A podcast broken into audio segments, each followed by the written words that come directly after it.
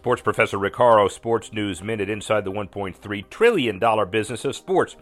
The United States Tennis Association announced that Stacey Allaster, its chief executive professional tennis, the next tournament director of the U.S. Open. She becomes the first woman to serve in that role in the event's 140 year history. She succeeds David Brewer, who stepped down following the 2019 U.S. Open after eight years in the job. Allaster joined the USTA in 2016 after more than nine years with Women's Tennis Association, where she was tour chairman and chief executive. The Ontario native initially joined the administration of Women's Pro Circuit as its president in 2006.